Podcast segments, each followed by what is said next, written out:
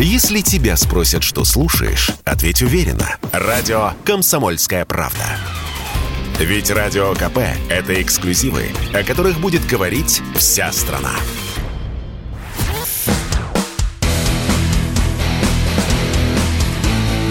Программа с непримиримой позицией. Утренний Мордан. Снова здравствуйте, и снова в эфире Сергей Мордан, радио «Комсомольская правда». Я приветствую всех на YouTube-канале Мордан Лайв. Подписывайтесь, нажимайте лайки, нажимайте колокольчики и подписывайтесь на телеграм-канал Мордан для тех, кому мало одного утреннего эфира. Так, друзья мои, ну а, собственно, сегодня Сегодня знаменательная дата 24 марта. Что это означает? Это означает ровно месяц с начала специальной военной операции на Украине, которую начала Россия.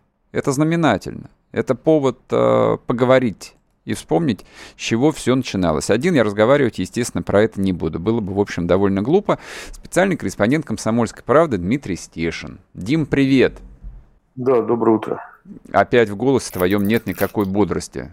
Ну, всели, пожалуйста, энтузиазм и, и, и, веру, и веру в будущее. Дим, давай попробуем, а, а, ну, не знаю, не то, чтобы подвести какие-то итоги, какие к чертям собачьим итоги, когда там продолжаются э, бои в Мариуполе, и там вот то, что я сегодня с утра прослушал, а, сколько еще, процентов 30 города осталось освободить. Да, от, от украинских вояк. Это, Врут? Оптимистично? Это, это далеко не так. Да, это далеко не так. Это совсем не так.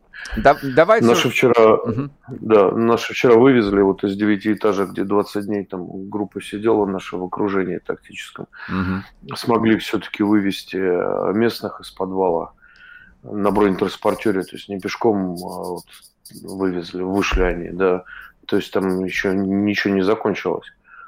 Вот. А, ну там, где я был вчера, я был вообще в каком-то филиале ада в Мариуполе. Это прямо у развязки областная больница интенсивной терапии. Угу. Там слева, слева от больницы идет стрелковый бой прямо через улицу. Справа идет бой стрелковый. Перед фасадом наваливает артиллерия. В больнице палаты трупами забиты до потолка. В коридорах раненые лежат в перемешку с мертвыми. Если mm как, одеялом накрыт с головой, значит мертвец. К людям по неделям не подходит, там с осколками в ногах, э, пулями. Вот. Я раздал все сигареты, ну, чем я еще мог помочь? Нету света, внизу раздают воду желтую, как моча. Mm-hmm. Вот. Ну, вот так вот. А, Дим, а, вопрос у меня следующий. Вот ты уже месяц там находишься. А, скажи Два. просто, как... Да, ну да, ты, ты уехал же за месяц еще до начала. Вот скажи, пожалуйста, как очевидец, а, ну, ты как очевидец а, последних восьми лет – с твоей точки зрения, вот этого можно было избежать или нет? Вчера просто в эфире здесь э, у меня был э, Клим Жуков, военный историк. Вот, они с Пучковым Гоблином э, постоянно ведут эфир, ну, то есть как бы люди так погруженные в историю. А он не демонстрировал никакого исторического оптимизма, то есть вот он совсем не из числа тех, кого принято называть лоялистами, но вот он как историк, с его точки зрения, э, это то, что должно было так или иначе случиться. То есть вопрос только когда? 2003, 2014, 2022, но это должно было случиться. Ты что думаешь, этого можно было избежать, вот этого ада, или нет? Да, я мы все жестоко ошибались. В сентябре 2014 года я лежал в лесопосадке за Коминтерного. Там стояли танки наши, уже можно, наверное, говорить, да, было ополчение. И мы должны были вот просто с минуты на минуту, с часа на час начать наступление на Мариуполь, в котором уже никого не было из э, нацгадов. Они драпали там, как грузины из-под Схинвала, там, сидя в багажниках «Жигулей». Вот. Там последний рубеж обороны в Новоазовске представлял собой траншею, вырытую поперек бульвара, и сверху валялось колечко от гранат. Все, собственно говоря. Город нужно было занимать. Вот. Но я так понимаю, что там а, украинские олигархи там что-то порешали, наобещали, что они, значит, там э, переформатируют политику Украины до вменяемого каких-то состояний, и на этом решили, что вот Русню они обманули в очередной mm-hmm. раз не пришлют соевую тушенку на Донбасс, а на этом, значит, их участия закончился. Я очень хочу, чтобы их, конечно, отловили все. Они, конечно, у нас входят в касту неприкасаемых, но очень хочу, что вот весь этот список известен, да, Коломойский, Ахметов, там, Порошенко, чтобы, чтобы они все были отловлены и чтобы их судили в Мариуполе. Вопрос, нужно ли их только судить? Вот, потому что я думаю, что многие из них, э, да, да, я думаю, что все из них, э, в общем, вне пределов юридической досягаемости, они все в Европе. Вот, поэтому тут скорее ну, имеет смысл есть, разговаривать есть да, о, да, о феномене Меркатора. Вот, каждому по своему Меркатору. Меркатор да. Как вариант, да. Ну, чем мы тогда от них отличаемся, ты понимаешь? Возмездие, ну, вещь знаешь, такая философская. Ну, ну, философское. Ну, единственное, что я могу сказать, да, я вчера заезжал там к родственникам, мне товарищ, интернет-товарищ из Ростова попросил там навестить, сообщить, что там брат жив в фильтрационном лагере под Новозовском, и сейчас mm-hmm. выйдет в Таганрог. Я к ним заехал, там кальчик огромный, там гигантский просто регионального значения элеватор, вот, э, село Заря огромное, ну, никакого, никаких разрушений там слава богу. Mm-hmm. Вот первое вот нетронутое село, знаешь душа порадовалась. Вот. Но было в, больни... в, э, в школе в городе Талаковка, да, где первое, что я увидел у входа, э, иконостас. Украина – это Европа, понимаешь? Вот европейский путь Украины, вот на входе в школу. Все кабинеты обклеены значит, э, табличками западных европейских фондов. Специальный кабинет, там учебники толерантности. Вот видел когда-нибудь такое, да? Вот. А, то есть, ну, там очень серьезно с этой школы работали. Потом я был в школе Володарской, где сейчас разместили беженцев, накопители. Я заодно зашел в библиотеку и изъял оттуда, значит, вот эти дикие совершенно учебники по ОБ, ОБЖ, вот, комиксы с героями Майдана лично Зелинский подарил, по всем mm-hmm. библиотекам э, рассылал. Вот. А библиотекарша оказалась из семьи основателей, когда-то хутор был э, вместо вот Володарского, да, а, пришел старовер, старобряец еще в 17 веке, Иосиф Гнутов. Вот. Такой интересный был разговор. Я отдельный репортаж напишу. Сейчас пишу про Мариуполь, конечно, про эту больницу. Что-то надо делать там с ней. Вот. Как ты думаешь, а ведь э, э, как бы мой вопрос, он был даже не про то, что надо было в 14-м а, двигаться в сторону Мариуполя или нет. Надо э. было. Теперь, Сергей, теперь понятно, что надо было. Что надо было их вышибать, понимаешь, пока было горячо. Но убоялись. Посчитали себя не готовыми. Ну и были вот, на самом деле не готовы на самом деле. Да уж как-нибудь вывезли, ты понимаешь. Уж не так, как сейчас. Посмотри, фронты не продвигаются. Да, наши выбивают инфраструктуру, выжигают. В Краматорске вчера там выжгли колонну снабжения. У них mm-hmm. нет топлива. Они отвечают все реже и реже, иначе бы мы вчера не вывезли бы из девятиэтажек э, мирных. Вот. Но еще до перелома, еще есть время до перелома. Он а, еще не настал. Просто целый ряд людей э, и говорил, и сейчас говорит в очередной раз о том, что тут э, не в 2014 году даже был момент истины, а момент истины первый был в 2003-2004, то есть как накануне первого Майдана. То есть, когда уже вот конфигурация а, вот той Украины, с которой а, мы воюем, ну, мы же воюем да. с украинской армией, то есть называть это специальной военной операцией, не называть. Я уж не знаю, там, я вот каждый день я нахожусь в этом а, смысловом тупике. Вот как а, носитель русского языка я не понимаю, чем специальная военная операция отличается от войны. А вот а, люди говорят о том, что вот к а, ноябрю 2004 года все было понятно, что мы получили на выходе ну, с 91 -го года, вот какая, какая страна, какая политическая нация оформлялась э, на наших западных границах, абсолютно враждебные, столкновение с ней, мы, то есть было совершенно неизбежно. Мы получили самый худший вариант, который только можно было придумать. Да. Вот поскольку ты там, поскольку а, вот а, не теоретизируешь, как э, вот эти вот э, исповедники, значит, э, гуманитарных ценностей типа Антона Долина и прочих, а ты находишься там, где происходит совершенно страшная война, и этот ужас видишь э, своими глазами, и его можно потрогать своими руками, чтобы удостовериться в том, что вот, вот, вот он, он настоящий. А до конца в этот раз придется идти или нет? А, я э, абсолютно согласен с мнением своего командира Скифа Александра Ходаковского о том, что Советским Союзом была допущена огромная ошибка с присоединением западных территорий Украины. Мы получили, значит, в ткани советского общества достаточно единого вот такие метастазы вкрапления, Сколько? значит, сведомитства, они а, дождались своего часа, они копили злобу, они ждали, что они рано или поздно возьмут реванш, их это подог... эти, э, эту уверенность э, Запад подогревал, играя в долгую. Я рассказывал, что я перебирал кучу литературы бандеровской, найденной угу. в Луганском университете Шевченко. Это там были книги 40-х, 50-х, 60-х годов, 70-х, 80-х, ты понимаешь, карманного формата, на очень хорошей бумаге. Бостон, Австралия, Оттава, Нью-Йорк, понимаешь, они их издавали, завозили, они складывали свою историографию – вот, какие-то апокрифические легенды. И вот mm-hmm. все это в итоге реализовалось в 91 году. А вот что реализовалось сейчас, спецоперация, да, а зачистка это досмотр. да. Итак, до конца или нет? Пять секунд. До конца наших земель. Дим, спасибо тебе огромное. Дмитрий Стешин был с нами, специальный корреспондент комсомолки из Мариуполя. Утренний Мордан. Если тебя спросят, что слушаешь, ответь уверенно. Радио «Комсомольская правда». Ведь Радио КП – это самые оперативные и проверенные новости.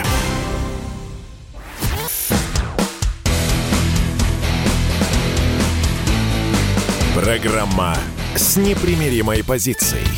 Утренний Мордан. И снова здравствуйте, и снова в эфире Сергей Мордан, радио «Комсомольская правда». Трансляция на YouTube-канале Мордан Лайв. Всех приветствуйте, э, всех приветствую, подписывайтесь, э, нажимайте кнопку «Нравится» и телеграм-канал Мордан. А сегодня, сегодня первый месяц начала специальной военной операции Вооруженных сил э, Российской Федерации на Украине – а нас тут по-прежнему всякие граждане пугают о том, что происходящее ни в коем случае нельзя называть войной, потому что тут, тут же включится закон о фейках и так далее, и так далее. Я скажу так, закон о фейках, он совсем про другое и про других. Закон о фейках, он а, для тех а, мерзавцев, которые, допустим, а, разгоняли и разгоняют Дезу, ну, допустим, про бомбежку Мариупольского роддома. Я об этом вчера говорил, повторяться не хочу. Он а, для тех, а, кто пишет о зверствах а, русской армии. То есть там не только политические заукраинцы, добровольные или на зарплате, там много настоящих наших заукраинцев с российскими паспортами. Вот для этих, да, для этих закон о фейках. Он довольно мягкий.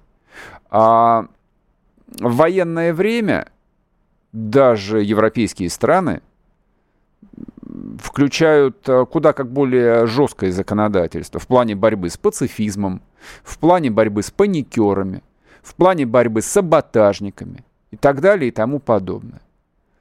Поэтому происходящее целый месяц на территории Украины – то, что военные называют специальной военной операцией, а, в смысле философском, конечно, это война. Там стреляют, там падают бомбы, там летают ракеты, там гибнут люди. К сожалению, там гибнут и мирные люди в том числе. Сразу отвечаю вот а, всем а, комментариям, которые пишут, жалко мирных людей. Да, конечно, жалко-то. Да, конечно, жалко. А как может быть по-другому? Еще бы не жалко. Вы о чем говорите? Но просто в силу, а, скажем так, в силу возраста, в силу образования, в силу вот а, тех взглядов, которые у меня сформировались очень давно, я всегда был абсолютно убежден в том, просто повторяю, всегда, в моей голове ничего не изменилось, в том, что Украина, вот так называемый украинский вопрос, украинский кризис, это был нарыв, который зрел с 91 -го года – и он рано или поздно все равно должен был вскрыться. Либо он лопнул бы и забрызгало бы всех по самое не могу, либо его, точ точнее никакого либо не было. Россия была обречена его вскрыть и лечить. любые разговоры по прошествии целого месяца – о том, что а, есть украинская политическая нация, есть право нации на самоопределение, есть свободный выбор украинского народа, есть какая-то украинская демократия, и вообще вот есть какое-то международное право, и никто не может а, вторгаться на территорию независимой страны. Слушайте, это настолько смехотворно сейчас по прошествии месяца звучит, что вот я произношу, я сам себя слышу в наушниках, и, у меня какое-то дикое чувство. Это вообще из какого-то другого, там, ненастоящего времени.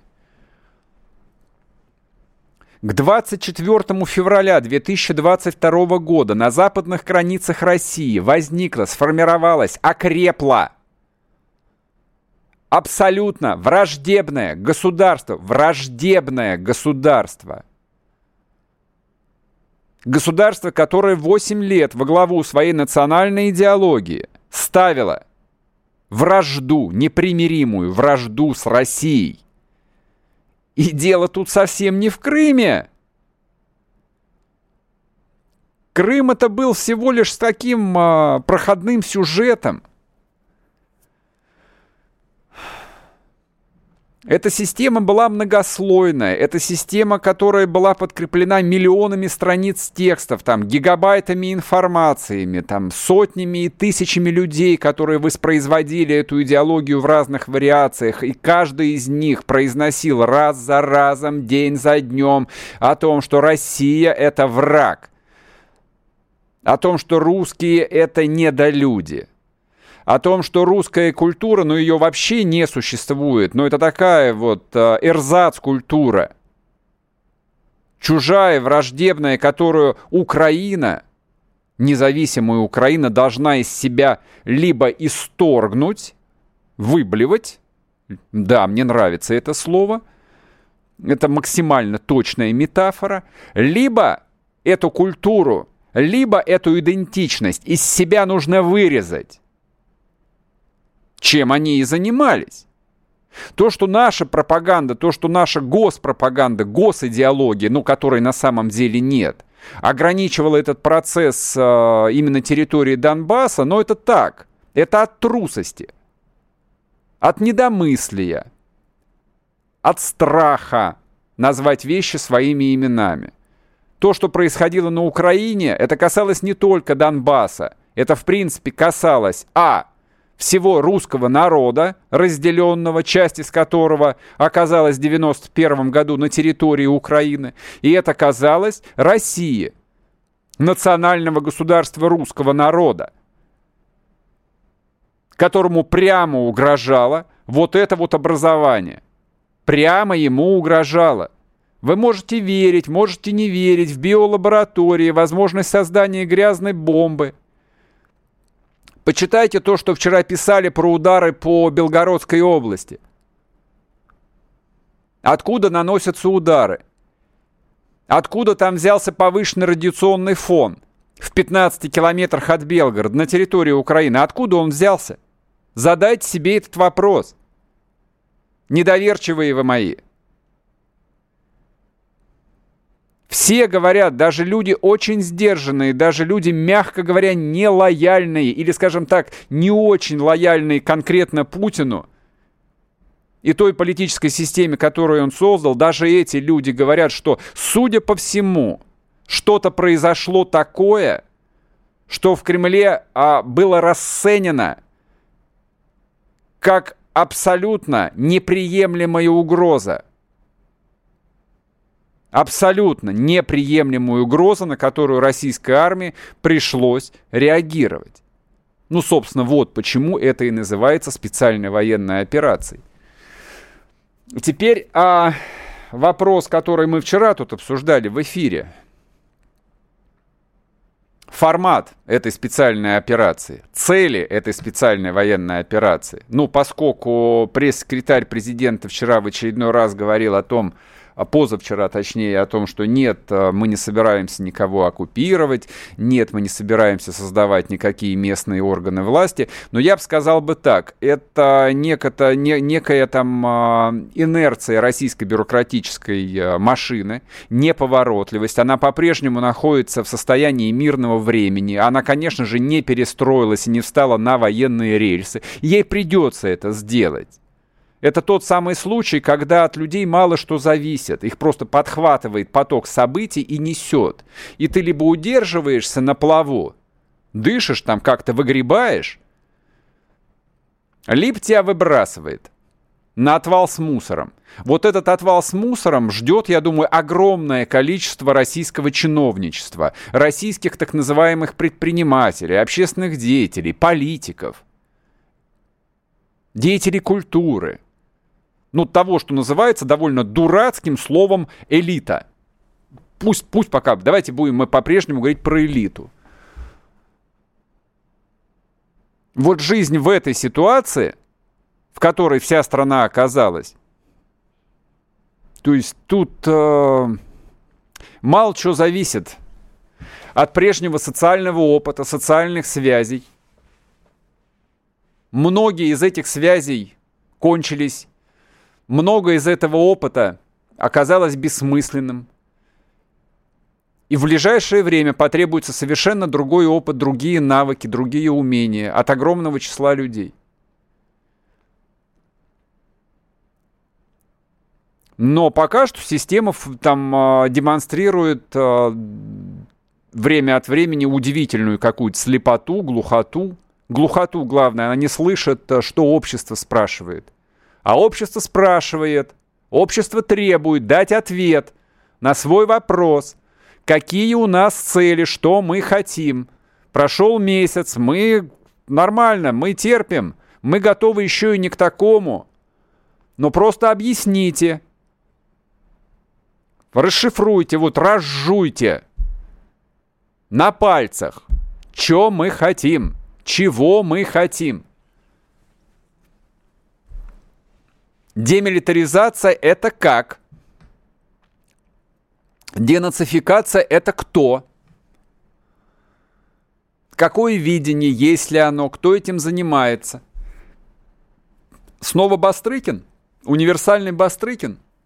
Как не очень убедительно. Следственному комитету есть чем заниматься внутри России – а если мы собираемся а, делать денацификацию, в том числе используя опыт а, Второй мировой войны, то тут требуется вот а, некая альтернативная судебная форма. А нужно ли а, судить а, всех? А тех, кто убежит, что мы с ними будем делать? Список, кто попадает под будущую денацификацию, можно уже озвучить? Нет? Месяц прошел. Хотелось бы об этом поговорить. После перерыва поговорим, не уходите. Чтобы получать еще больше информации и эксклюзивных материалов, присоединяйтесь к радио «Комсомольская правда» в соцсетях. В отечественных социальных сетях. Смотрите новые выпуски на Рутьюбе, читайте телеграм-канал, добавляйтесь в друзья ВКонтакте, подписывайтесь, смотрите и слушайте. Радио «Комсомольская правда». Самая оперативная и проверенная информация в эфире и соцсетях.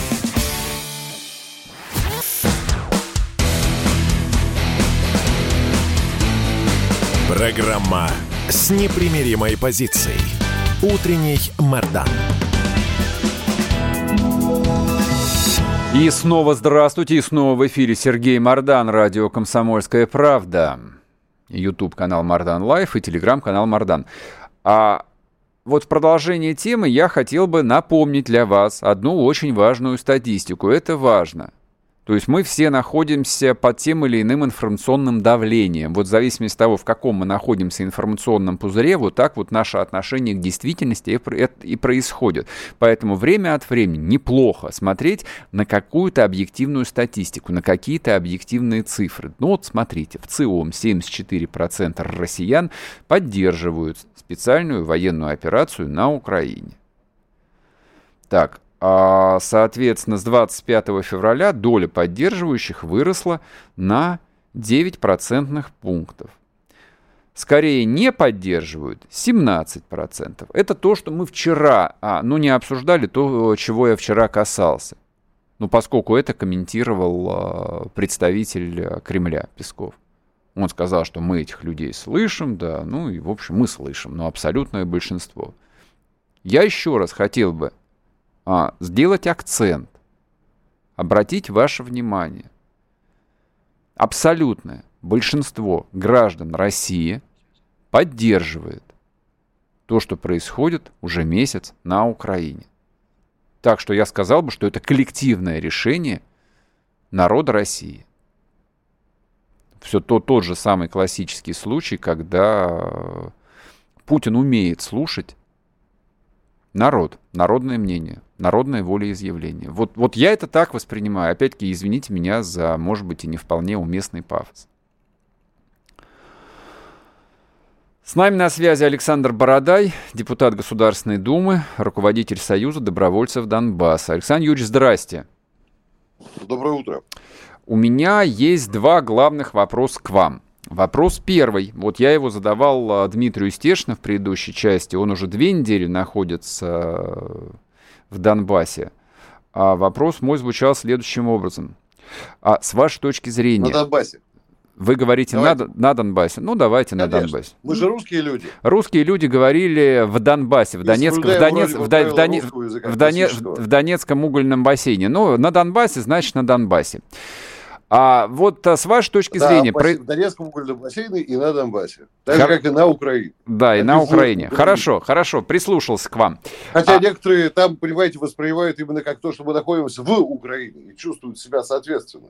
Ну, это их право. Не, нет, нет, нет у них никакого права. Да, все права у нас. У те, чувствую, да, чувствую, чувствую себя так и есть. Да, у, те, у тех, кто говорит на Украине и в Донбассе. Но вот смотрите, вопрос следующий. Месяц идет э, военная операция. Как вы думаете? Вот мы понимаем, там падают бомбы, ракеты, гибнут э, солдаты и мирные люди. То есть война это страшно, конечно же. Этого можно было избежать вот сейчас, по прошествии месяца, по прошествии, точнее, 8 лет, этого, этого кризиса можно было избежать или он был неизбежен?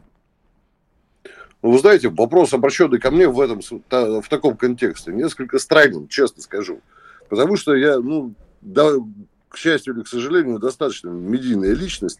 Я вот все эти годы, начиная с 2014 э, года, говорил, что это неизбежно, собственно говоря что война не закончилась, что она еще перейдет в активную фазу. Это mm абсолютно неизбежно.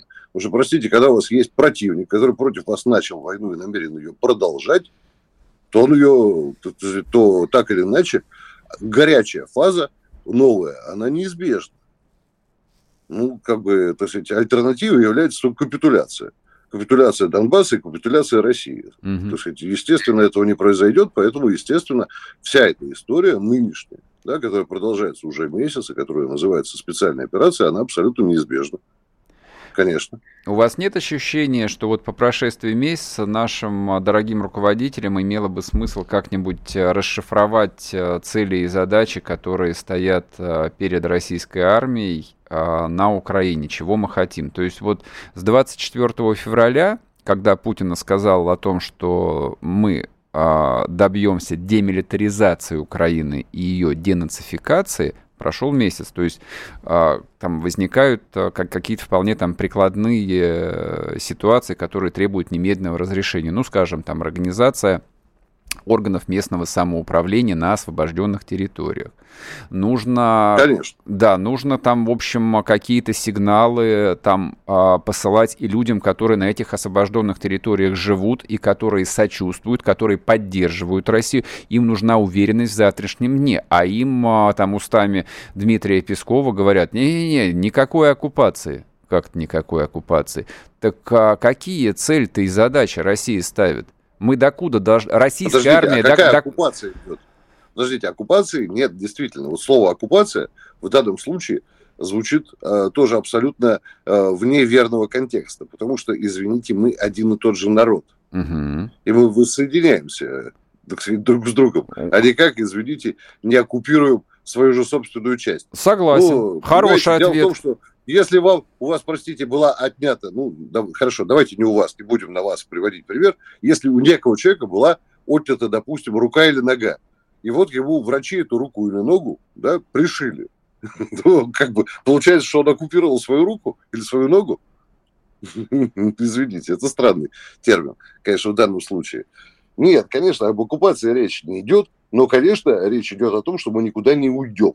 И, конечно, акценты надо расставлять твердо. Угу, Тем более, угу. что, как вы понимаете, там, на территории, э, есть большое количество людей, которые нас поддерживают. Они есть, они существуют, и неправда, что там вот это все население в едином порыве вышло отстаивать собственную незалежность. Это не так. Но те люди, которые до сих пор нас поддерживают и поддерживали все эти годы, на самом деле они все время были за нас.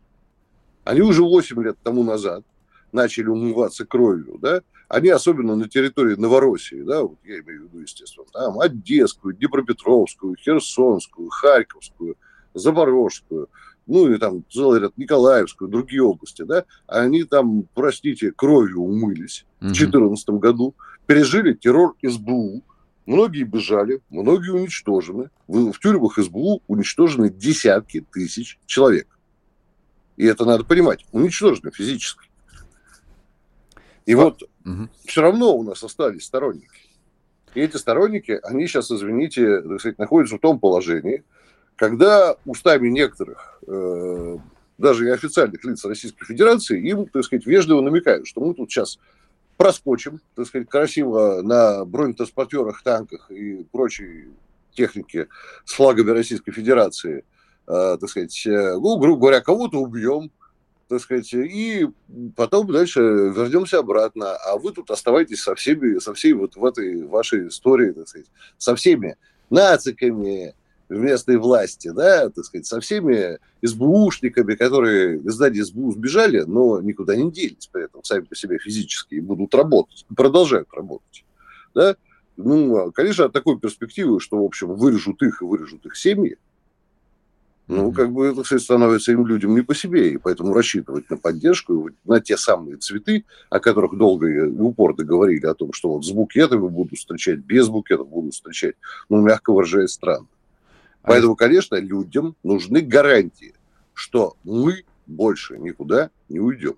Александр Юрьевич, это, конечно, а вот а, а, этот ваш тезис, а, вы его озвучивали, озвучиваете, ну, каким-нибудь людям уполномоченным принимать решение, вас слышат или нет? Ну, вот я уверен, что меня, допустим, а, эти Озвучиваю, самые люди не, не слышат. Ну, а вот. я уверен, что слышат. Озвучиваю, слышат. Ну вот после того, что произошло в городе Путивле, о чем э, два дня тут э, все я говорили. В курсе, да, знаете, я, я да, хорошо в курсе дела, Да, и, и вы, выводы из этого какие-то сделаны или нет? Да. Как, да. А, как будет... И местное, угу. конечно, местное самоуправление, а точнее вообще альтернативные источники власти, они, конечно, будут возникать. Более того, это очень важно с психологической точки зрения для того, чтобы сломить сопротивление противника. Ну, есть особенности, э, так сказать, э, психики на вот этой территории, которая веками, веками, подчеркиваю, была своеобразной Сколько? буферной зоной, которая гуляла из рук в руки. Понимаете, надо дать возможность людям, кому-то, персонажам нашего, так сказать, угу. э, с той территории, кому-то переприсягнуть.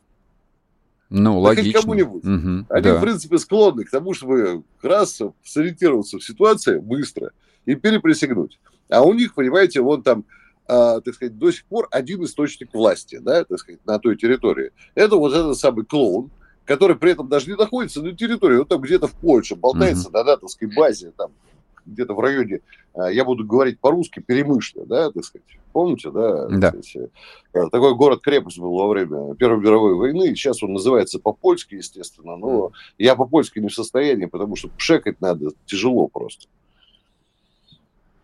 Скажи... Вот, так угу. что так. Я понял. Один, один источник власти у них там mm плохонький, он там весь трясется от наркотиков, так сказать, бормочет какую-то чепуху, да, делает вид, что он в Киеве, но в результате он у них один, а мы должны выставить mm альтернативу. И я надеюсь, что эта альтернатива в ближайшее время возникнет. Ясно. Спасибо вам большое. Александр Бородай был с нами, депутат Государственной Думы, а, руководитель Союза добровольцев Донбасса, человек, который прошел 14-15 год собственно, вот э, то время, с которого все началось, после которого все было поставлено на очень длинную, слишком длинную паузу, и теперь возобновилось. После перерыва вернемся, не уходите, продолжим. Если тебя спросят, что слушаешь, ответь уверенно. Радио «Комсомольская правда». Ведь Радио КП – это истории и сюжеты о людях, которые обсуждает весь мир.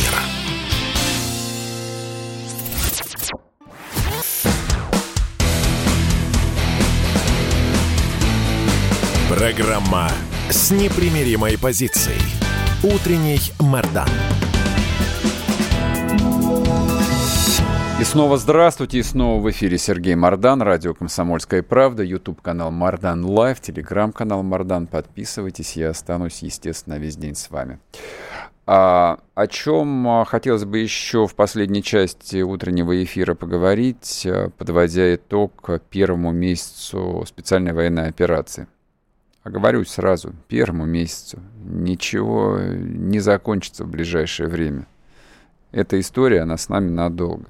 Собственно, я об этом говорил с самого начала, и спустя первую неделю, когда, в общем, у некоторых наступило, знаете, такое первое чувство легкого разочарования, как же так, мы же обещали, хотя кто обещал, что типа сейчас все за пару дней все закончится.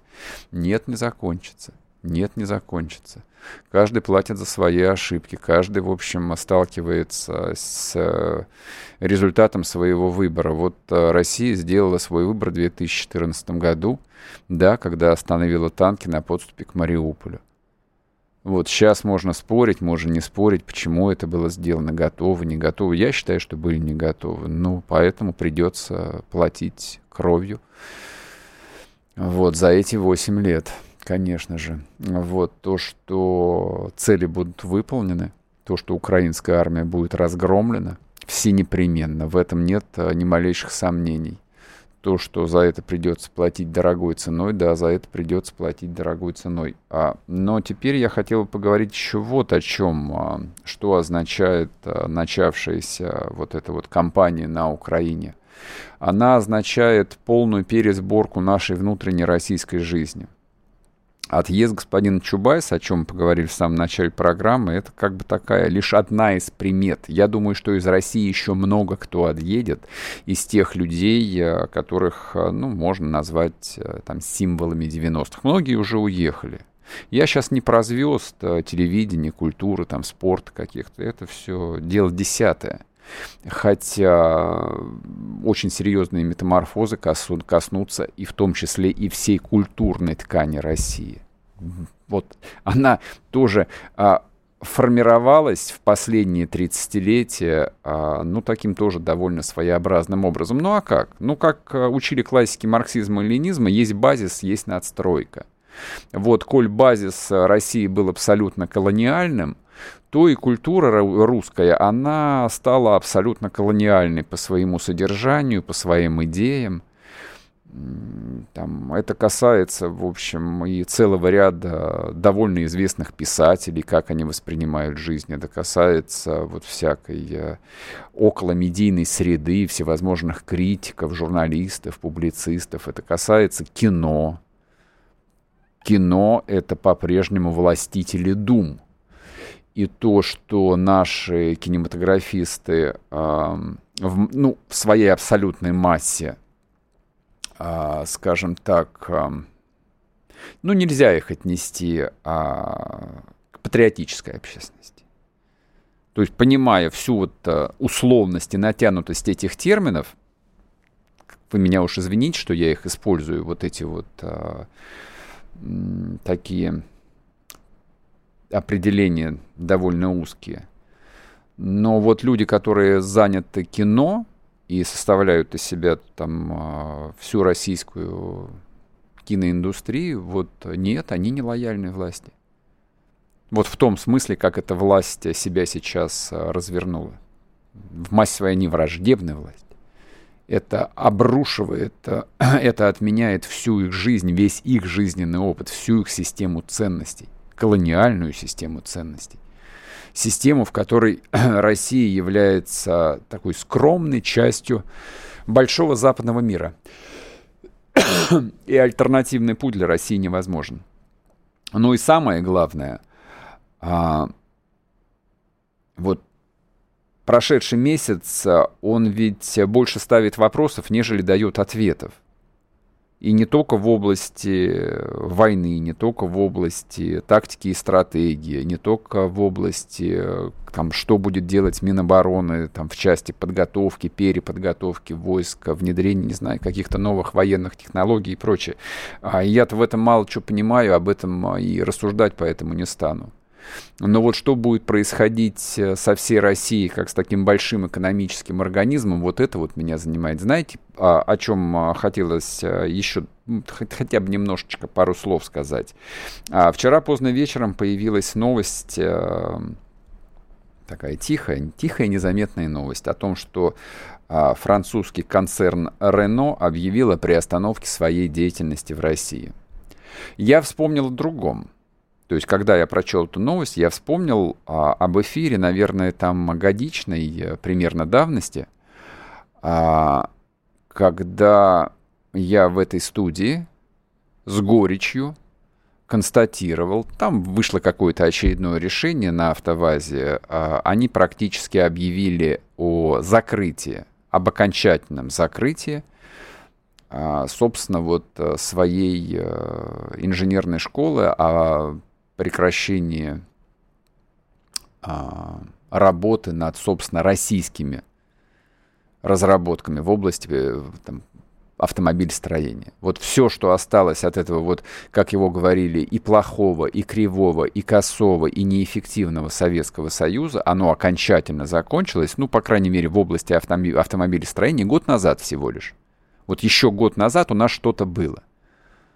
Год назад его наши французские партнеры, надежные, эффективные французские партнеры, которые должны были нас всему научить, они окончательно его отправили в утиль, в музей. Или не в музей, на помойку, скорее всего. Выкинуть, сказать, забудьте об этом, у вас есть прекрасная платформа Renault, на этой платформе вы будете делать автомобили Лада Гранта какие-нибудь. Ну и все радовались, все говорили, ну, конечно, это же прекрасно, замечательно, есть отличная, э, великолепная, великая французская школа автомобилестроения, и мы сейчас станем ее частью.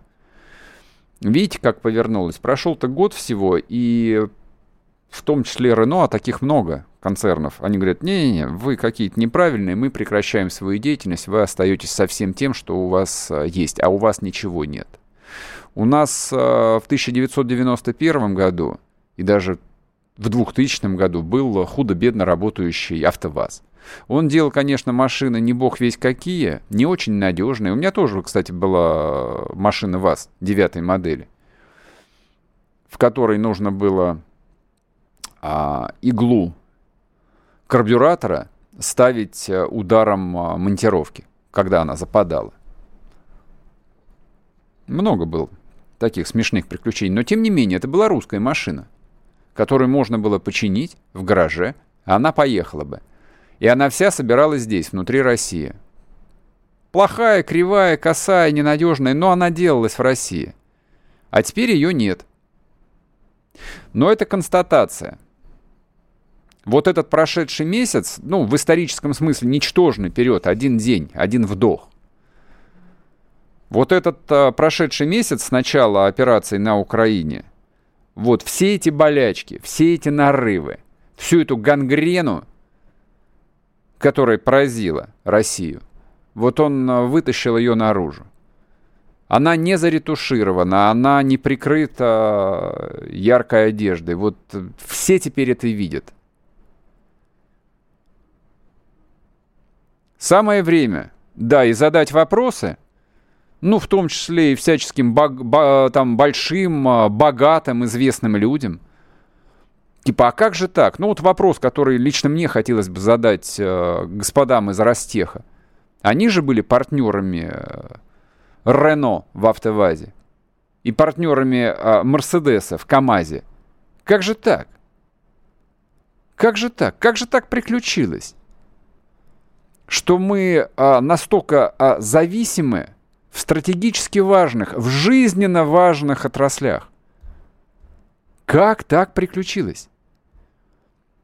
То есть вы сделали испухи а, исключительно с европейцами, с немцами и с французами, и вам а, было западло сделать такую же СП с индийцами или с китайцами, но хотя бы с точки зрения диверсификации географических рисков, почему вы этого не сделали? Что, ума не хватило? Или просто больше нравилось ездить на переговоры в Париж э, или Лондон какой-нибудь? В чем была логика-то? А логики нет никакой. Это тот же самый вопрос можно задать э, членам и нынешнего правительства, и прошлого правительства, которые тоже занимались импортозамещением 8 лет. А где импортозамещение а, в фарме? Какие препараты, жизненно важные препараты удалось наладить производство внутри России? Вот вчера Санофи объявила о том, что она тоже сворачивает деятельность. Тоже один из крупнейших мировых э, концернов. Ну, они много чего делают, в том числе ножпу, например. Вы чем занимались? Опять никто не отвечает? Ладно, окей. И таких вопросов бесчетное количество. Но эти вопросы, они заранее дают ответ сами по себе. Вот все эти люди, которые обосрались на самом деле. Их, их много, их тысячи. Вот э, на смену им теперь придут люди совершенно новые. Россия просто обречена на это, на то, чтобы на смену этим людям пришли новые люди. От этого многим будет некомфортно. Но я лично в этом вижу главный позитивный результат прошедшего месяца с начала специальной военной операции. Услышимся завтра. Будьте здоровы, берегите себя. Пока. Вы слушаете радио «Комсомольская правда». Здесь самая точная и оперативная информация о спецоперации на Украине. Репортажи наших журналистов из зоны боевых действий. Много населенных пунктов брали вообще без боя, потому что ВСУ или националистические батальоны оставляли и бежали. В самом Донецке, по сообщению жителей, по нашим личным ощущениям, ночь прошла относительно тихо. Мне командир сказал, что у них там просто интенсивная перестрелка идет с обеих сторон. Заявление официальных лиц. Поэтому рассказывать, что Россия не вела переговоры или отказывалась, ну, это вранье. А 8 лет что мы делали? Ждали, терпели, просили, показывали, демонстрировали материалы. Комментарии экспертов. Ошибки совершила киевская власть, потому что на ее территории происходил конфликт. Срочные новости о ситуации вокруг Украины слушайте 24 часа в сутки на радио «Комсомольская правда». Никаких фейков, только проверенная информация.